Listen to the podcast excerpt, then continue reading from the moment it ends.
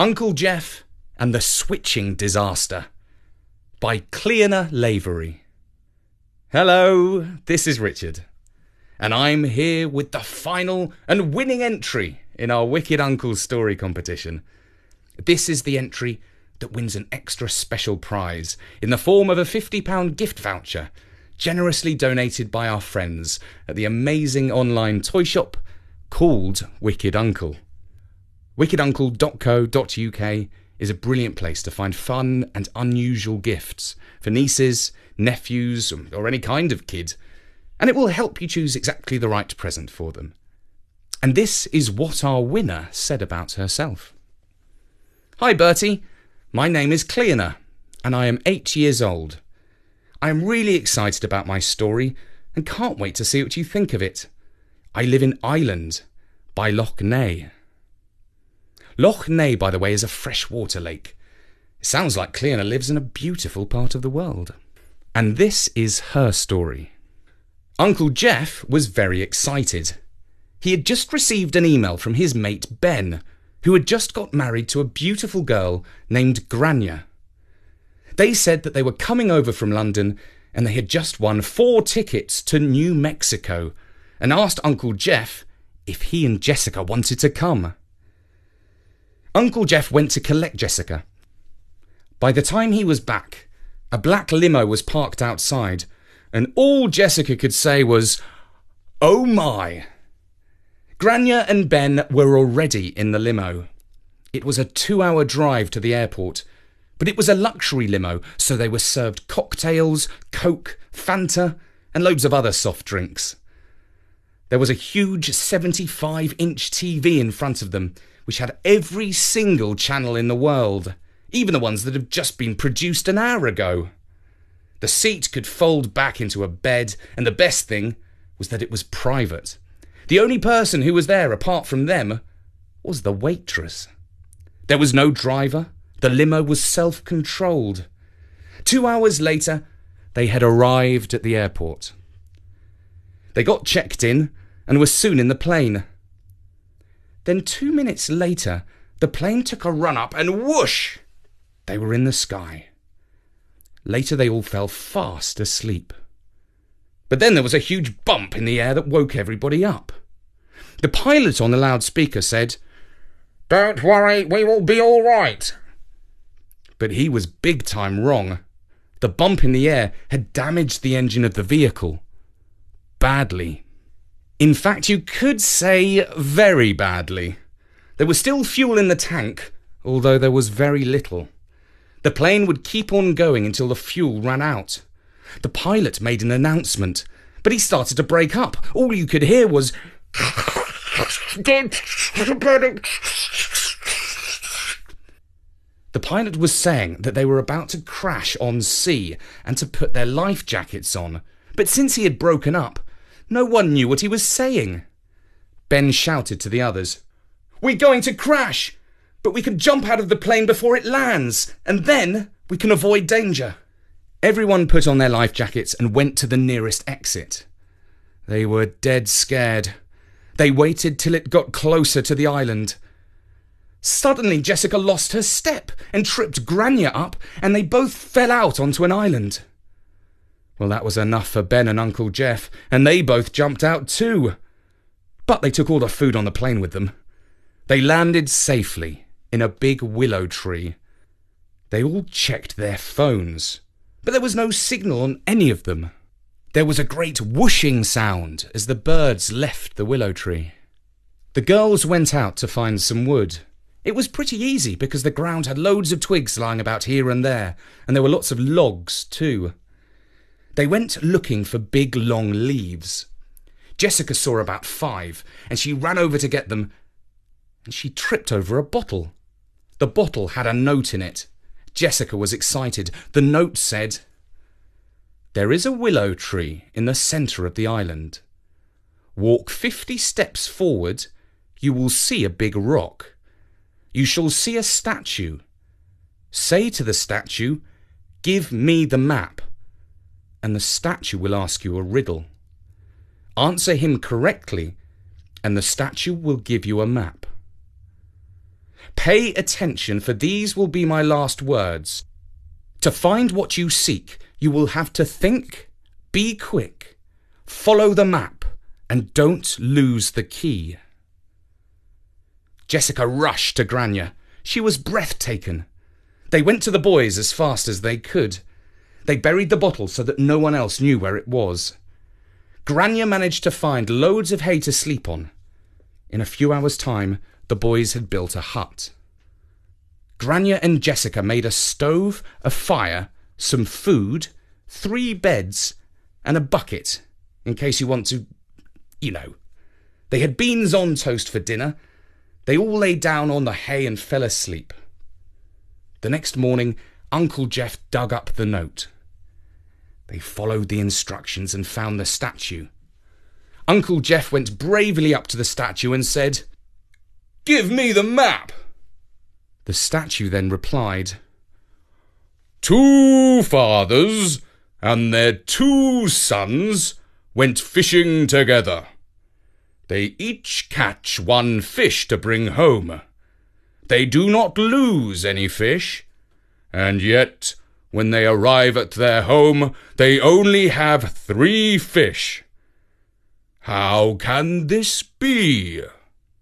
They all thought about the riddle, and then Gráinne said, "Well, maybe there's only three people." Ben then gasped and said, "Gráinne, I believe you're right." He marched boldly up to the statue and said, "The answer is, there were only three people, a grandfather, a father, and a son." The statue replied, "You have answered correctly on your first try. You shall get the map and this." The statue handed them the map and a key. They stared in amazement as a staircase going into the sand appeared. The map said to go down, so they went down. At the end of the stairs there was a big rock. Gráinne then touched a small rock that made the big rock open and said, hmm, "I don't watch movies for nothing." They all went through the big rock. It led out of the cave and into the open. It was dark inside the cave. They came to a door, but it was locked. Gráinne suddenly said, "The key! The key! Use the key!" They put the key in the keyhole and turned it. The door opened without any difficulty. They went through it. Suddenly, Uncle Jeff fell through a trapdoor. Jessica jumped in after him. Gráinne and Ben were scared. They didn't want to jump, but they stumbled in the dark and soon joined Jessica and Uncle Jeff, whose foot hit something. It was a sack, and inside the sack there were seven torches, five blankets, a box of matches, loads of food, a pen and a notebook. They all grabbed a torch each, and some crackers. They followed the path that the map said to take. Very soon they were out of the cave and on a beach. They saw a statue on the beach. The map didn't say any more. They were on their own. Jessica gasped and said, "I know what to do." She ran over to the statue and said, "Give me a clue." The statue replied, "It builds up castles, tears down mountains, makes some blind, and helps others see." Gráinne said, "My niece asks me this all the time." She turned to the statue and said, "The answer is sand." The statue then said, "Correct. If you dig in front of the wall, find a key, keep this key handy, for it can open any door. Head south until you reach a cliff. Head east at the cliff." And then the statue didn't say any more. They all got on their hands and started to dig. It didn't take long to find the key. They soon had the key in their hands. They started to head south. They passed through some vines, and they found a tower, and in the top of the tower There was a huge place that had wires lying about, and a big light was in the middle. They went into the tower on the first floor. There was nothing but a big, locked, scary-looking door. Uncle Jeff took the key that they had found out of his pocket and put it in the lock. The door opened at once and let them through. They locked the door behind them. On the next floor, there was a kitchen with mountains of food, two bathrooms and a living room. They went up the next set of stairs to discover three huge bedrooms, each with a bathroom. The next floor was the very top one. Uncle Jeff saw a lunchbox that said, "Beware of the switching disaster." He opened the lunchbox and Ben shouted, "No!" But he was too late. The lunchbox was opened and nothing had happened.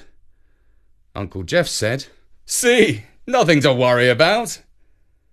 But before he could finish his sentence, thousands of bright colours shot out of the lunchbox and hit Uncle Jeff, Jessica, Ben and Gráinne. It sent them all falling to the floor. An hour passed, and then Gráinne said wearily, "Ben, this isn't funny. Ben, why in the name of goodness are you me and I'm you?" Soon everyone was screaming. The lunchbox had switched them, because Uncle Jeff was Jessica and Jessica was Uncle Jeff. And it was the same with Ben and Gráinne.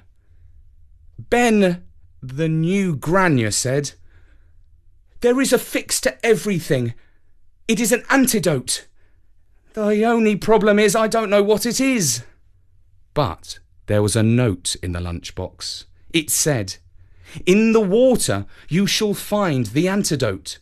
It's one of a kind. It's like a blossom that has just opened up on a tree. But it's not beautiful like a blossom, it's a wee bit ugly. It's pink, yellow, orange and green.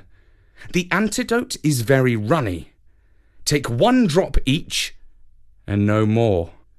The note ended.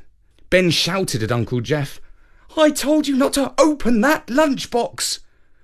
Ben was in a huge rage. The girls sat down on the sofa. Jessica suddenly bounced up from her seat. She shouted out, "I know, I know, I know how we can get off this horrible island and switch back. We can build a raft and go out to sea and try and find another island, but we can find the antidote on the way." Uncle Jeff walked out of the room. Ben bellowed after him, "Where in the world are you going, Uncle Jeff?" Jeff turned and said, "I'm going to build a raft. Anyone care to join me?" It took three days to build the raft. Uncle Jeff and Ben took the oars and started to row, and in two hours' time, they were all famished. Gráinne prepared a meal. They ate it quickly, and then they fell asleep. Ben awoke first, saw an island, and started to row towards it. But the raft had got tangled in something. Ben put his diving suit on to see what it was. He came out of the water and screamed, "The thing our raft is tangled up in is the antidote!" Everyone was overjoyed. Jessica got out four cups and carefully squeezed one drop into every cup. They drank it quickly. It was very bitter, but they didn't mind that. Ben looked at Gráinne. He shouted out, "Gráinne, you're not me, and I'm not you!" Everyone was so happy. They celebrated until the sun went down. They had a late meal, and then they went to bed. While they were sleeping, the raft floated to the island. On the island, they were able to pick up a plane, and three hours later, they were just above New Mexico. They all woke up when they felt the plane going down. They ran out into New Mexico. The sun was shining, so they all felt great. Soon the twelve days passed, and they were landing in Ireland. They all said goodbye to each other, and Uncle Geoff thought well that that was that. Grania and Ben were soon back in London, and all was well. But one week later, Jessica saw a poster in her work saying, "Missing antidote. If found, return to Professor James." Jessica reached into her pocket and brought out the antidote, and she returned it to Professor James. They soon realised that many people all over the world had switched and needed the antidote. So the antidote was soon put to good use. And that was Uncle Geoff and the Switching Disaster by Cleona Lavery, aged eight. Well done, Cleona. That was epic. We loved all the secret puzzles and adventures. Yours was by far the longest story in the competition. Bertie actually cut it a little bit to make it shorter. In fact, in general, we often like the shorter stories, but yours had so many imaginative things going on that we couldn't resist it. So super well done. A Wicked Uncle voucher will be winging its way to you. And for those who didn't win this time, don't despair. We'll be announcing a Halloween writing competition very soon. So start thinking up some super spooky ideas for your next story. And also, we'd like to say a big thank you to wicked uncle dot co dot U K for their generous prize of a fifty pound voucher. Wicked Uncle is an amazing place where you can buy toys that you often can't find anywhere else. So if there's someone out there who deserves a fun present, have a look around. They have lots of interesting, fun and unusual presents. And they have a team of elves who can write birthday cards and gift wrap for you. So do check it out soon. And so for now, from me, Richard, goodbye.